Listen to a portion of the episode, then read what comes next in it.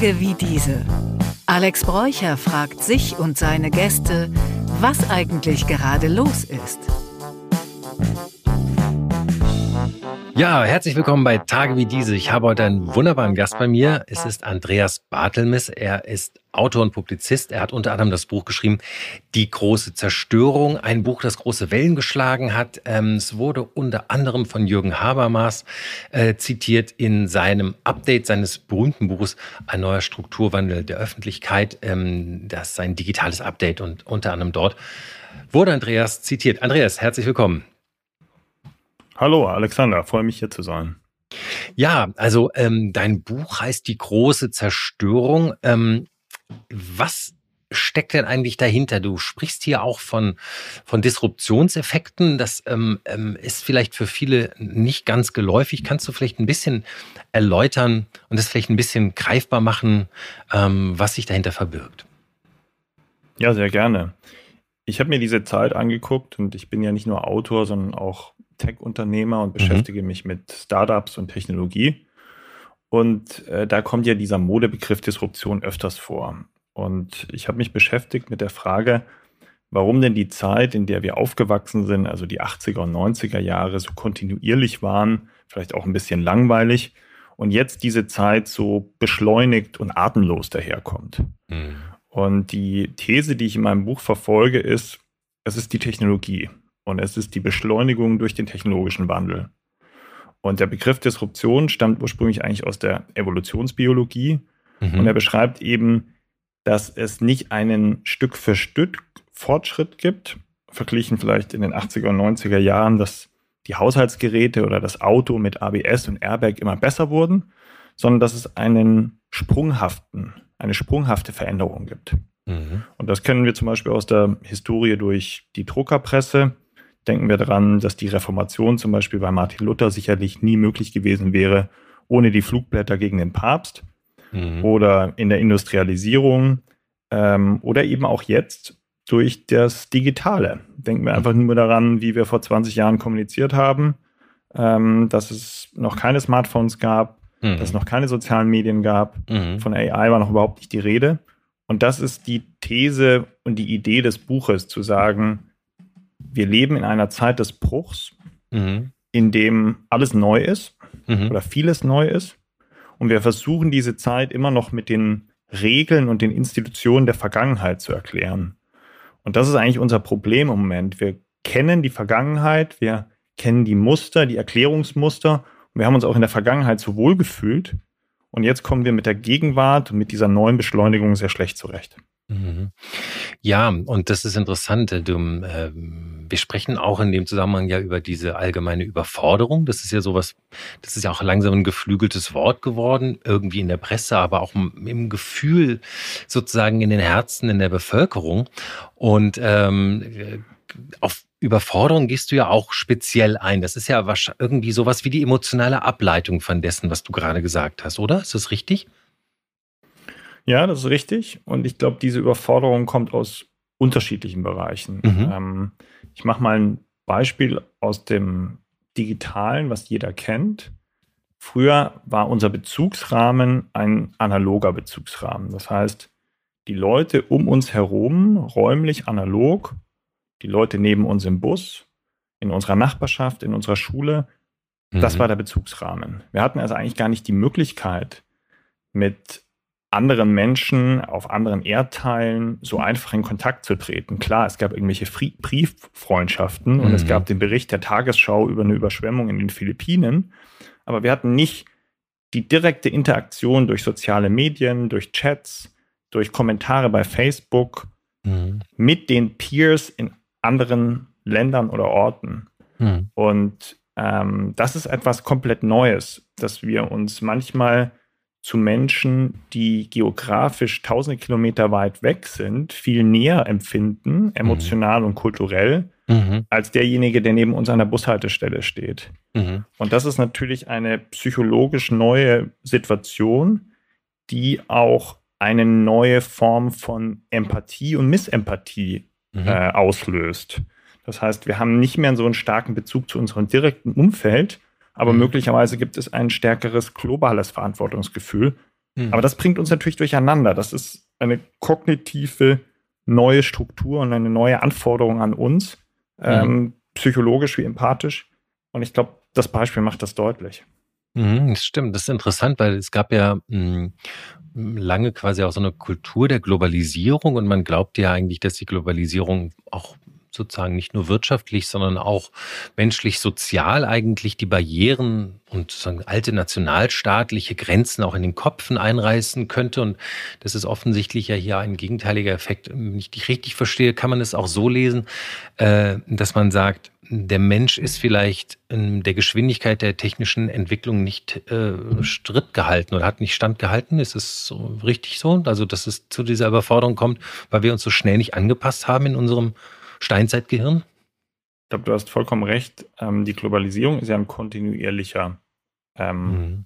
Prozess. Und man könnte eigentlich mhm. sagen, mit der Erfindung des Rates gab es eine Form von Mobilität, die am mhm. Ende zur, Mobil äh, zur, zur, Globalisierung führte. Mhm. Äh, natürlich hat das Digitale nochmal die Globalisierung massiv beschleunigt. Ja. Ähm, aber die Globalisierung an sich ist ja kein digitales Phänomen, mhm. sondern durch Reisen, durch Welthandel ähm, durch Konzernstrukturen nach dem Zweiten Weltkrieg, mhm. ähm, hat ja die Globalisierung immer stärker an Fahrt gewonnen. Ähm, aber was du ansprichst, ist ganz entscheidend, ist die Geschwindigkeit. Ähm, können wir mit dieser Geschwindigkeit mithalten? Und mhm. äh, die Nachkriegszeit in den westlichen Ländern war wohl eine Zeit, wo wir mit dieser Geschwindigkeit mithalten konnten, weil eben die Erfindungen und die Innovation inkrementell waren, so nenne ich das in dem Buch. Das ist quasi der Gegenbezug zum Disruptiven, ne? also mhm. Stück für Stück. Mhm. mhm. Das Auto wird immer besser, der Kühlschrank wird immer besser und so weiter. Mhm. mhm. Also eigentlich das deutsche Geschäftsmodell, wenn man so will, ja. Mhm. Äh, die Ingenieurskunst, die sich immer wieder äh, perfektioniert. Und jetzt leben wir eben in einer Zeit der Sprünge. Ja. wo wir auf einmal leben, dass das Alte wertlos geworden ist, wo wir ja auch sowas erleben, dass Leute sich deklassiert fühlen mit ihrem Verbrennermotor oder ähm, weil ihnen verboten wird, mit Gas zu heizen oder mhm. ähnliches, oder sie glauben, es wird ihnen verboten. Ne? Mhm. Das, sind ja, das sind ja Paradigmen, Gewohnheiten ähm, und Errungenschaften, die in Frage gestellt werden. Und das mhm. ist Teil dieses disruptiven Zeitalters und das ist eine weitere psychologische Dimension, nämlich die Deklassierung. Ne? Es gibt mhm. Verlierer in jeder, in jedem Umbruch gibt es Verlierer, während wenn es kontinuierlich geht, kommt immer jeder mit. Mhm. Und umso schneller die Geschwindigkeit, umso schwieriger ist es mitzukommen und damit fühlen sich immer mehr als Verlierer. Ja, das ist interessant, weil ja ganz oft auch soziologische, psychologische Erklärungsversuche ex post passieren. Also im Nachhinein schaut man da drauf, was eigentlich gerade, wo die Gesellschaft sich hinbewegt oder bewegt hat. Und die technologische Fortschritt so stark nach vorne rennt und man ja vorher nicht genau weiß, was es mit den Menschen macht, überhaupt was es macht. Es, ist, es gilt ja diese etwas, sagen wir mal, einfache Regel, äh, was, was gemacht werden kann, wird auch gemacht. Also es gibt ja sozusagen etwas, oft wird reguliert ja der Markt überhaupt nur, welche Technologie sich durchsetzt. Ich möchte davon auch jetzt nochmal auf ein anderes Kapitel aus deinem Buch äh, kommen, äh, nämlich über die Plattform über die Plattformkapitalismus sprechen. Du hast ja auch ähm, viele Artikel dazu veröffentlicht in, in, Zeitungen, in großen, in den großen führenden Leitmedien. Ähm, ich würde gern mal, dass du uns vielleicht noch mal so ein bisschen erläuterst, was Plattformkapitalismus ist oder was du das Plattformparadox nennst. Denn das hat ja, glaube ich, auch einen großen Anteil an der Beschleunigung der Digitalisierungsprozesse. Ja, das ist eigentlich eine sehr gute Überleitung zu dem, was wir gerade besprochen haben. Wir haben ja gesagt, dass sowohl wirtschaftlich, industriell die Zeit vom Inkrementellen, also vom kleinen Fortschritt industriell geprägt war. Wir denken an Automobilindustrie, wir denken mhm. an äh, was auch immer, äh, Konsumgüter und so weiter. Und auf der anderen Seite schon die Dimension der sozialen Medien angesprochen. Beides hat ja mit den Plattformen zu tun. Was sind eigentlich Plattformen? Ja, Plattformen sind ähm, Unternehmen wie Google oder wie Facebook mhm. oder wie auch Amazon, mhm. die eigentlich selbst nichts mehr herstellen sondern eben eine Plattform, eine Technologie zur Verfügung stellen, wo entweder Dienstleistungen angeboten oder getauscht werden können oder wo Kommunikation stattfindet. Mhm. So. Das heißt, diese Unternehmen stellen selbst nichts mehr her, sondern sie nutzen eigentlich ihre Nutzer als Produkt. Ja. Und das ist ja schon mal eine ganz neue Dimension. Ne? Bisher, mhm. waren, äh, bisher waren die Kunden äh, diejenigen, die dafür bezahlt haben. Heute mhm.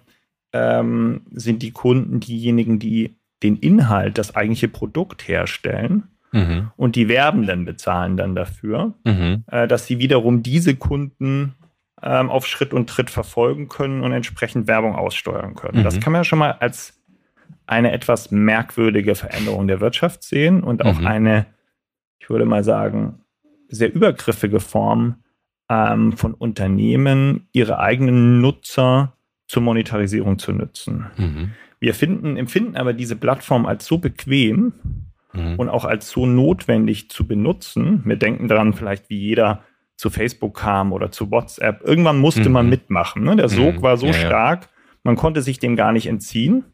Und das ist eben auch ein Merkmal dieser Plattformen, das sogenannte Winner-Takes-it-all-Prinzip. Es gibt eben nicht mehrere Plattformen, die dasselbe tun, sondern am Ende gibt es ein Monopol. Mhm. Und es gibt diesen Sog in das Monopol, weil dieses Produkt, was dort angeboten wird, immer besser wird, umso mehr Leute teilnehmen. Mhm. Und auch das ist ein großer Unterschied zum industriellen Zeitalter. Ich mache wieder den Vergleich zum Automobil. Mhm. Wenn ich BMW-Fahrer bin, ist es relativ egal, wie viele andere BMW-Fahrer es gibt. Mit Ausnahme vielleicht, dass sich daraus ableiten lässt, wie viele Werkstätten es für BMW gibt. Mhm. Ähm, bei Facebook oder bei WhatsApp ist das ganz entscheidend, weil mit jedem weiteren User mhm. wird diese Plattform besser, mhm. weil ich mehr Content habe, ähm, weil sie mehr Reach hat. Also ich kann mehr Menschen erreichen, wenn ich etwas poste. Mhm. Und um es mal für jeden runterzubrechen, weil die Wahrscheinlichkeit steigt, dass ich dort auch meine Freunde finde. Mhm. Und, Und, das sind eben ganz entscheidende Unterschiede zum industriellen Zeitalter, wo Produkte, haptische Produkte hergestellt wurden, verschifft wurden. Jetzt mhm. habe ich ähm, nicht mehr haptische Produkte, ähm, die überhaupt keine Transportkosten haben, ähm, die maximal skalierbar sind. Und das ist eben ein großes Missverständnis, wenn ich über skalierbar spreche. Oft wird die Digitalisierung und Google und Facebook mhm. mit den Erklärungen des Industriellen versucht darzustellen. Also mhm. Skaleneffekte sind typisch industrielles Thema. Ne? Umso mehr ich herstelle, umso billiger wird's. Gut, dass du es nochmal erläuterst. Ich hätte sonst gefragt, genau, das für jeden noch klar das ist. Quasi das, das ist quasi die Idee der industriellen Politik ne? oder mhm. der industriellen Wertschöpfung. Ähm, ein Autohersteller, der, der, der 10 Millionen Autos im Jahr produziert wie Volkswagen, er hat wahrscheinlich günstigere Stückkosten, auch im Einkauf, als BMW, die 2,5 Millionen Autos herstellen. Mhm. So. Und das ist ein Erklärungsmodell, was auf die Plattformen nicht mehr zutrifft, sondern bei den Plattformen, wie gerade erläutert, geht es eigentlich um Netzwerkeffekte. Mhm. Das heißt, umso größer die Community ist, die dieses, äh, die diese Plattform, die dieses technologische Produkt nutzt, ähm, umso wertvoller wird es und mhm. äh, umso profitabler ist es. Und das ist eine ganz neue Form des Kapitalismus, mhm. ähm, um auf den, auf den von dir angesprochenen äh, Plattformkapitalismus zu kommen, der seine Nutzer als Produkt nützt, ähm, der eigentlich keine Produkte selbst herstellt, außer eine technologische Plattform bereitzustellen mhm. und massive Margen erzielt. Ne? Also wenn wir uns mhm. überlegen, ähm, welche Margen in diesem Geschäft sind und wie monopolisiert inzwischen der Werbemarkt ist, ja, das finde ich interessant. Ich möchte kurz auf zwei Sachen eingehen oder zwei Sachen verknüpfen, die du genannt hast. Das eine ist hochinteressant, das The Winner Takes It All Prinzip, sprich eigentlich etwas, was wir hm, als gesund empfunden haben in dem alten kapitalistischen Ansatz, nämlich Wettbewerb. Ne? Wettbewerb führt dazu, dass die Produkte besser werden, äh, dass es keine Preisabsprachen gibt, ne? dass es Preistransparenz für die, für die äh, äh Endkunden gibt. All das ähm, hebelt sich ja im Grunde durch durch diese Art von The Winner Takes It All Monopolisierung selber aus. Das finde ich schon mal interessant und auch nochmal erwähnenswert. Das hast du genannt. Ähm, und zweitens finde ich auch interessant, du hast gesagt, sie sind, das sind Firmen, die nichts herstellen. Und dann hast du es ja erläutert, die Skaleneffekte. Denn letztendlich gibt es ja auch in, sagen wir mal, im Oldschool-Kapitalismus Firmen, die nichts herstellen ein, ein Großmarkt, ja, wo morgens die Obsthändler einkaufen. Das ist letztendlich auch jemand, der nur etwas bereitstellt und äh, dort eine Verteilerfunktion hat. Makler haben auch im Grunde nur eine Verteilerfunktion oder sag mal Kleinanzeigen, ja, für Makler, ob es jetzt Immobilien Scout im Internet ist oder wenn wir es noch weniger digital wollen, die früher die alte Anzeige. Da wurden auch nur ne, waren im Grunde Dienstleistungen vermittelt. Aber das war halt, ähm, wenn ich dich richtig verstanden habe, dadurch, dass es lokal begrenzt war und dass es die Möglichkeit hatte, dass es eine Konkurrenz gibt. Also es gab ja immer noch die Möglichkeit, dass jemand anderes einen Großmarkt für Obst daneben aufmacht mit besseren Skills, günstigeren Preisen oder was auch immer, hat man da nicht diese Verzerrung. Ist das, habe ich das richtig verstanden? Ja. Vollkommen richtig. Ähm, was du mhm. beschreibst, zum einen diese geografische, ähm, es gab nur geografisch, äh, mhm. eine geografische Verdichtung an einem Ort, wo du den Großmarkt oder die Messe abhalten konntest. Und außerdem war es viel einfacher, in Wettbewerb zu treten. Was ist denn das Problem, warum man nicht in Wettbewerb treten kann warum, und, und vielleicht auch nochmal das Problembewusstsein hier, hier darzustellen? In der Corona-Zeit gab es ja immer wieder die, die Idee, dass äh, der Staat durch Apps oder ähnliches äh, mit den Bürgern in Kontakt tritt. Und ich glaube, da wurde zum ersten Mal staatlichen Stellen auch deutlich, wie abhängig sie von den Technologiekonzernen sind, weil ihnen mhm. auf einmal klar wurde, mhm. dass ohne Absprachen mit den gängigen Betriebssystemen sie überhaupt keine Möglichkeit haben, mehr digital mit ihren Bürgern in Kontakt zu treten. Mhm. Also ähm, ohne Google Play und ohne den App Store mhm. ist es mhm. schlichtweg nicht möglich, eine App zu launchen in der mhm. westlichen Welt. Mhm. Das heißt, wir sind abhängig von diesen beiden Mega-Unternehmen. Und deshalb gehe ich auch so weit und sage, dass sie eigentlich überstaatliche Macht haben. Mhm. Ähm, dass sie eigentlich inzwischen mächtiger sind als Staaten. Und das ist vielleicht auch ein großer Unterschied zu früher, wenn mhm. du den Vergleich machst. Früher gab es keine Unternehmen, denen man zugetraut hätte, ähm, ähnlich wie ein G7-Land äh, eine, eine, eine staatliche Macht oder eine überstaatliche Macht auszuüben. Das heißt, ja. wir reden eigentlich heute von ganz anderen Dimensionen, weil ja. wenn wir uns Kommunikation angucken, wenn wir uns Apps angucken, wenn wir uns mhm. Zahlungsmittel angucken, ähm, es so dominante Systeme gibt, mhm. ohne die ist Wirtschaften heute oder Kommunikation heute überhaupt nicht mehr möglich. Mhm. Und du hast völlig recht, nämlich Meinungsmacht war eigentlich immer etwas, was sozusagen die Politik auch kontrolliert hat oder äh, üblicherweise zum Beispiel in Diktaturen wurde ja normalerweise erstens Zensur angewendet oder die Medien wurden gleich geschlossen oder verstaatlicht. Das hat man ja im, im Dritten Reich gesehen, in Russland äh, ist es immer noch so. Und jetzt ist es aber, wie du schon sagst, interessanterweise in der Hand, diese komprimierte Meinungsmacht von wenigen Konzernen, die möglicherweise da auch sehr intransparent sind. Oder was heißt möglicherweise, die tatsächlich ja sehr intransparent sind. Und auch nochmal den Bogen zurückgeschlagen zu dem, was du zuvor sagtest. Die Staaten und, und, und, Regierungen sind auch abhängig davon, auch selber über diese Plattformen zu kommunizieren. Plattformen, die sie eigentlich kontrollieren sollten, über die sie eigentlich äh, auch eine, eine, eine Kontrollfunktion ausüben sollten. Also das ist sicherlich ein schwieriger Spagat. Und ich finde, es ist eine tolle Überleitung in einen anderen Bereich, nämlich den Bereich der Politik. Du hast es damit jetzt im Grunde ja schon angesprochen.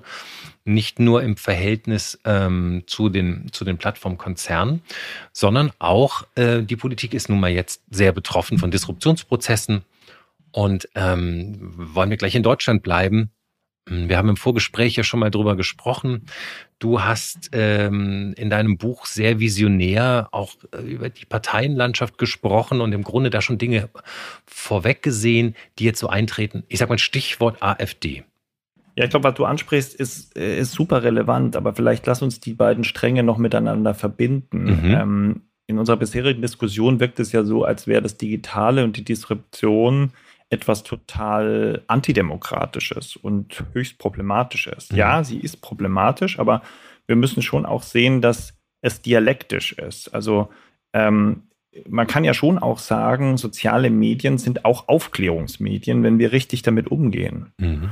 Und wenn du die AfD und die Radikalisierung in der Gesellschaft ansprichst, dann hat das zunächst auch mal damit was zu tun, dass sich jetzt alle äh, zu Wort melden können. Mhm. Und äh, wenn wir vorher über die alte Bundesrepublik gesprochen haben, muss man eben auch sagen, dass das ein wohl kuratiertes System hin zur Mitte war. Ja? Mhm. Das heißt, ähm, die Leitmedien und die öffentlich-rechtlichen äh, Rundfunkanstalten haben hin ähm, zur Mitte gewirkt und integriert, genauso wie die Volksparteien, die damals noch mächtig waren. Mhm. Ähm, und heute ist es etwas anders. Heute hat jede oder jeder die Möglichkeit, sich über soziale Medien zu artikulieren. Das ist mhm. ja erstmal gut.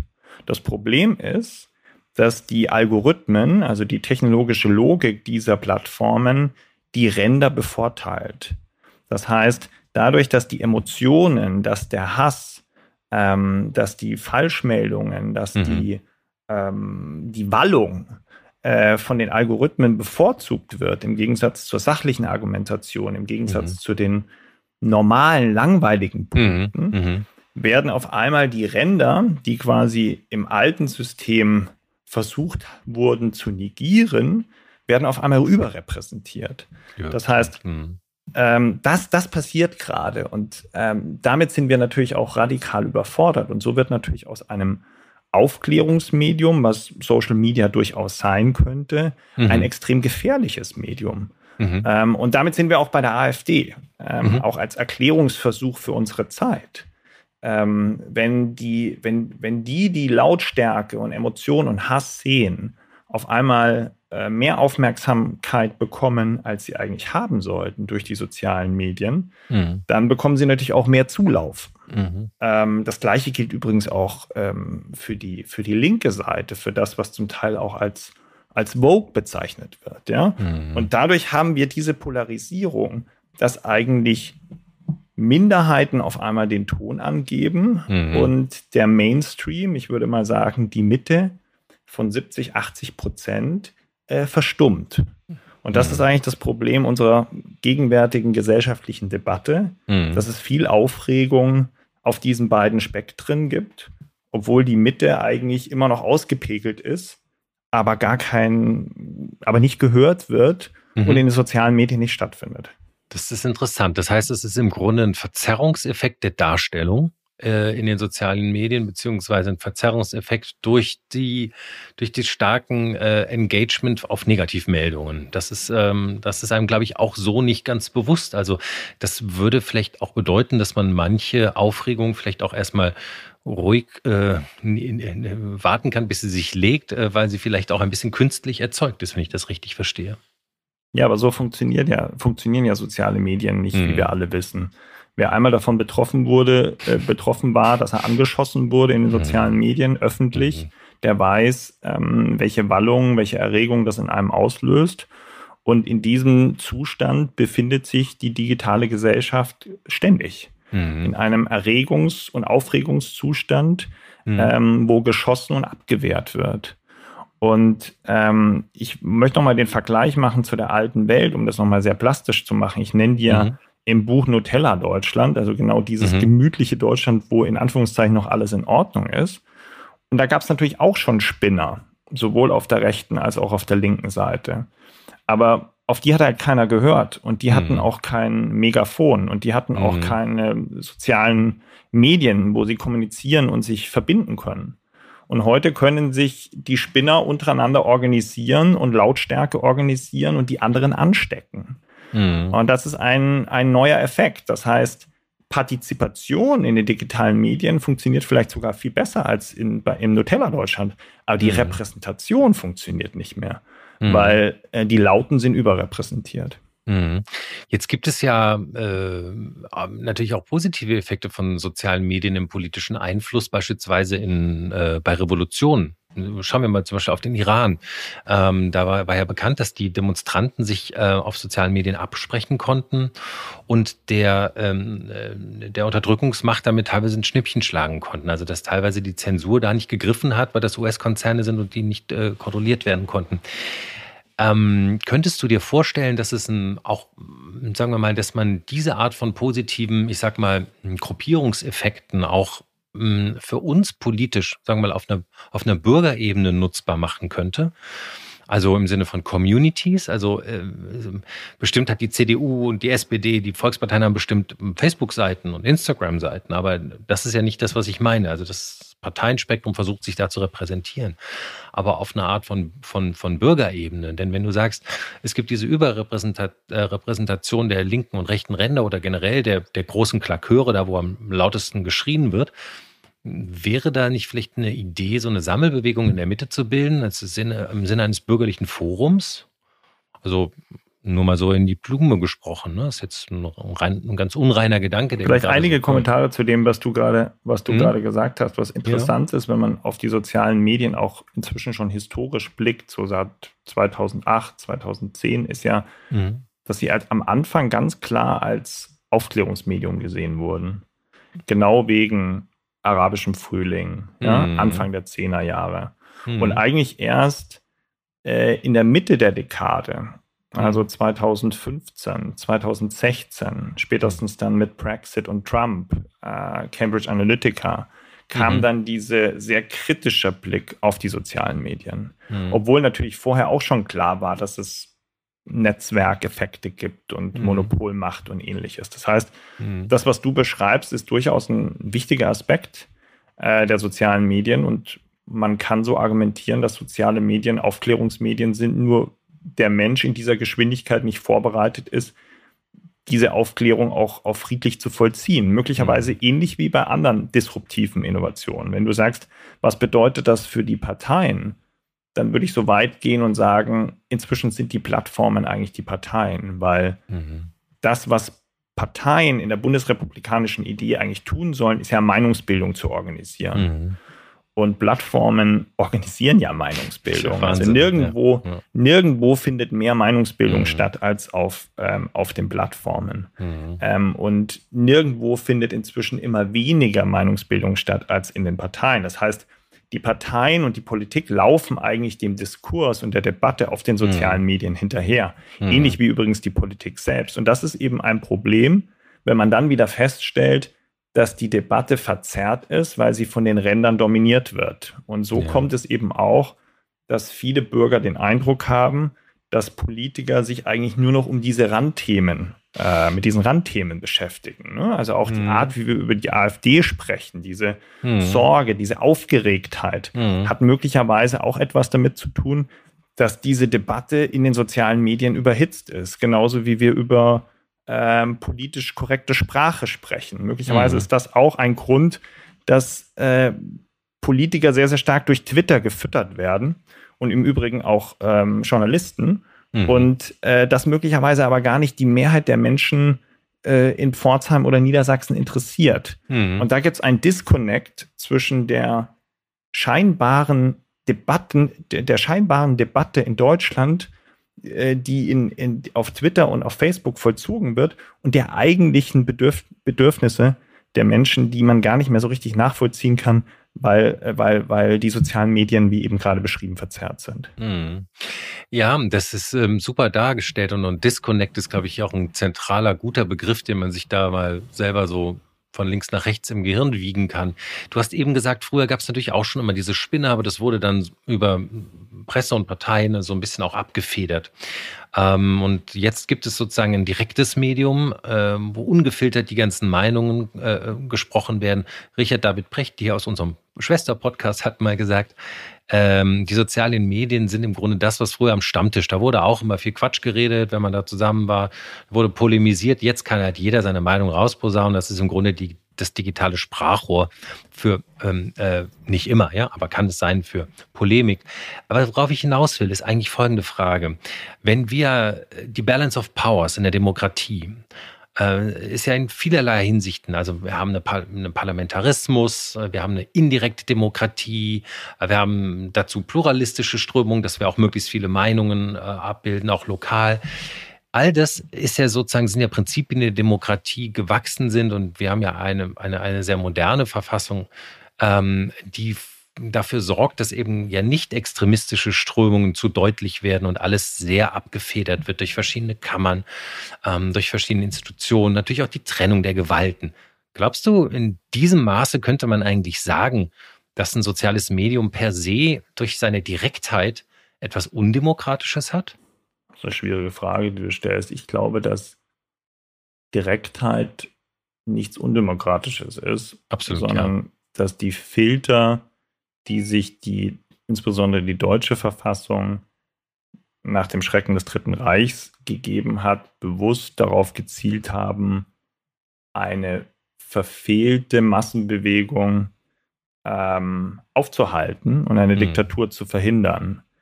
Ähm, sie hat damals sehr, sehr stark auf die Parteien gesetzt und hat, hat die Idee in die Verfassung geschrieben, dass die Parteien eigentlich der Garant dieser Demokratie sind. Und Daran habe ich inzwischen Zweifel, weil ich glaube, was möglicherweise in den 50ern und 60ern noch super funktioniert hat, funktioniert halt im digitalen Zeitalter nicht mehr so gut. Mhm. Und ich glaube, wir müssen uns angucken, also wir haben, ich habe ja vorhin gesagt, wir versuchen immer die Gegenwart mit den Institutionen der Vergangenheit zu erklären. Mhm. Ich glaube, was zum Beispiel bei den Parteien immer so ist, wir denken, Parteien und Demokratie sind dasselbe. Nee. Die Demokratie ist tausende von Jahre alt, mhm. die Parteien sind noch nicht mal 200 Jahre alt. Das heißt, ähm, wir müssen die Demokratie retten, mhm. indem wir immer wieder unser Betriebssystem erneuern. Mhm. Und möglicherweise gehört zur Erneuerung der Betriebssysteme, dass wir über die Funktion und die Macht der Parteien neu nachdenken, um eben unsere Demokratie zu schützen. Also ich bin in meinen Artikeln so weit gegangen, dass ich gesagt habe, die Art, wie wir über Parteien nachdenken und wie wir Parteien organisieren, mhm. gefährdet unsere Demokratie. Und damit bin ich eben kein Antidemokrat, sondern ich mache mir eben Sorgen darum, dass die Verschlafenheit ähm, und die Trantütigkeit, äh, wie wir im Moment Politik organisieren, ähm, die Menschen, um das mal in Politikersprache auszudrücken, nicht mehr mitnimmt und wir dadurch Grundvertrauen in die Demokratie verlieren mhm. und möglicherweise Kräfte wie die AfD ähm, bedienen. Mhm. Vielleicht noch ein Kommentar zum Stammtischvergleich. Ich würde Brecht mhm. da entscheidend widersprechen, denn der Unterschied am Stammtisch ist, dass man physisch miteinander an einem Tisch sitzt. Mhm. Das heißt, jeder ist daran interessiert, am Ende friedlich auseinanderzugehen. Klar gibt es auch Stammtischstreitereien und äh, Leute, die sich nie wiedersehen wollen, nachdem sie sich am Stammtisch gestritten haben. Mhm. Aber das Physische und damit der Ausgleich mhm. ist ja ein ganz enorm wichtiges in der analogen Debatte. Mhm. Und das ist eben das Problem in der digitalen Debatte, dass wir einen Ton anschlagen und eine Schärfe, die wir im Analogen nie anschlagen würden, weil mhm. wir schlichtweg den körperlichen Konflikt scheuen. Mhm. Und ja, was wir lernen müssen, ist eigentlich, dass wir im Digitalen genauso achtsam miteinander umgehen wie im Analogen. Mhm. Und ähm, deshalb, der Stammtischvergleich wäre schön, er ist aber nicht richtig. Mhm. Ja, ist eigentlich ein sehr schönes Statement, ähm, dass wir im Digitalen genauso achtsam miteinander umgehen sollen wie im, wie im echten Leben. Ja, du hast gerade gesagt, die Demokratie updaten, die Demokratie äh, auf, dem, auf dem Stand halten, die Demokratie äh, renovieren, fit machen für die Zukunft. Ähm, du hast im Buch ja auch schon ein paar Sachen anklingen lassen. Kannst du uns da vielleicht einen, einen kleinen Ausblick geben, was für Ideen du dazu hast? Was, was wären Möglichkeiten? Du hast es hier so schön gesagt, aus Old Europe wird Bold Europe, als selbstbewusste Europe, das mit das äh, starke Europa. Äh, kannst du da vielleicht noch ein bisschen anreißen, was du da skizzierst oder was für Ideen du hast dazu?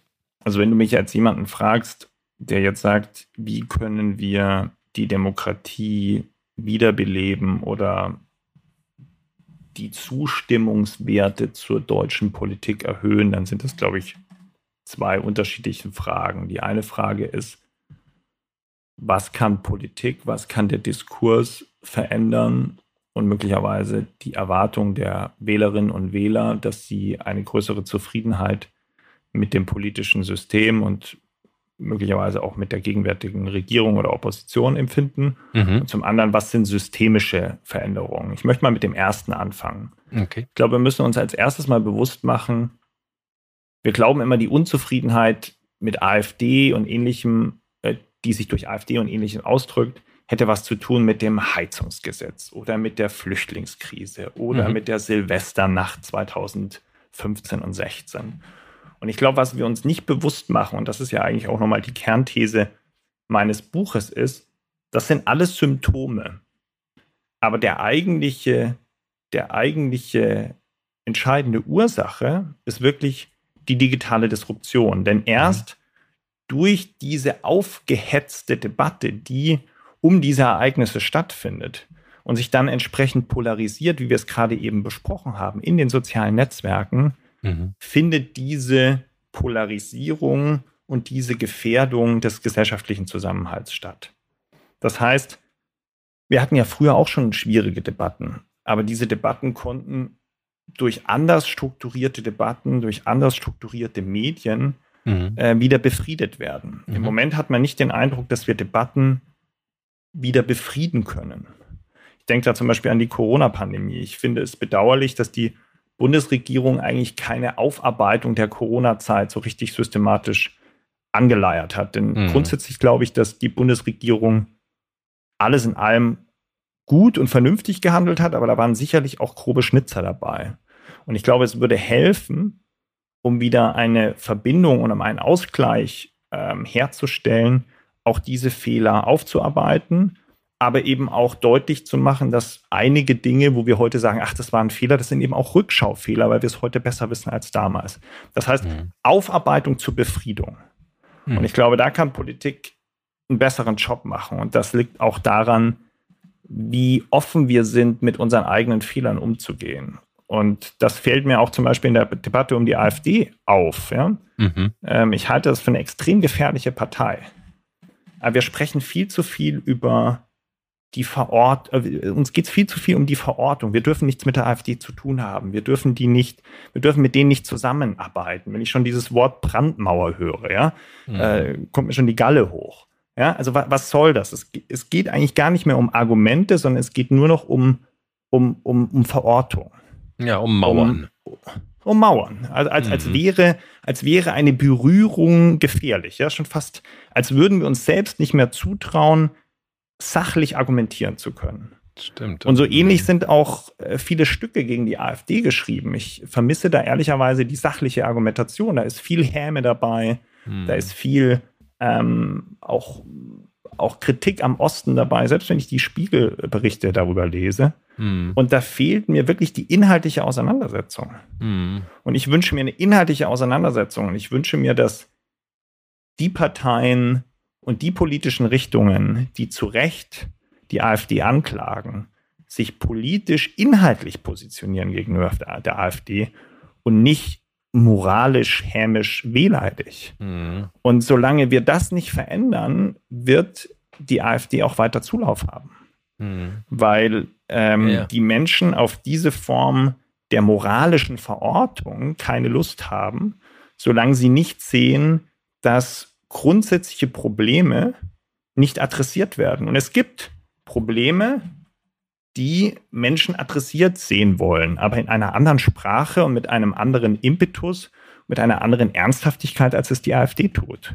Mhm. Aber solange das die etablierten Parteien nicht tun, sondern sich nur moralisch ähm, abgrenzen und das durch die Medien ähm, flankiert wird, wird es nicht gelingen, die AfD klein zu bekommen.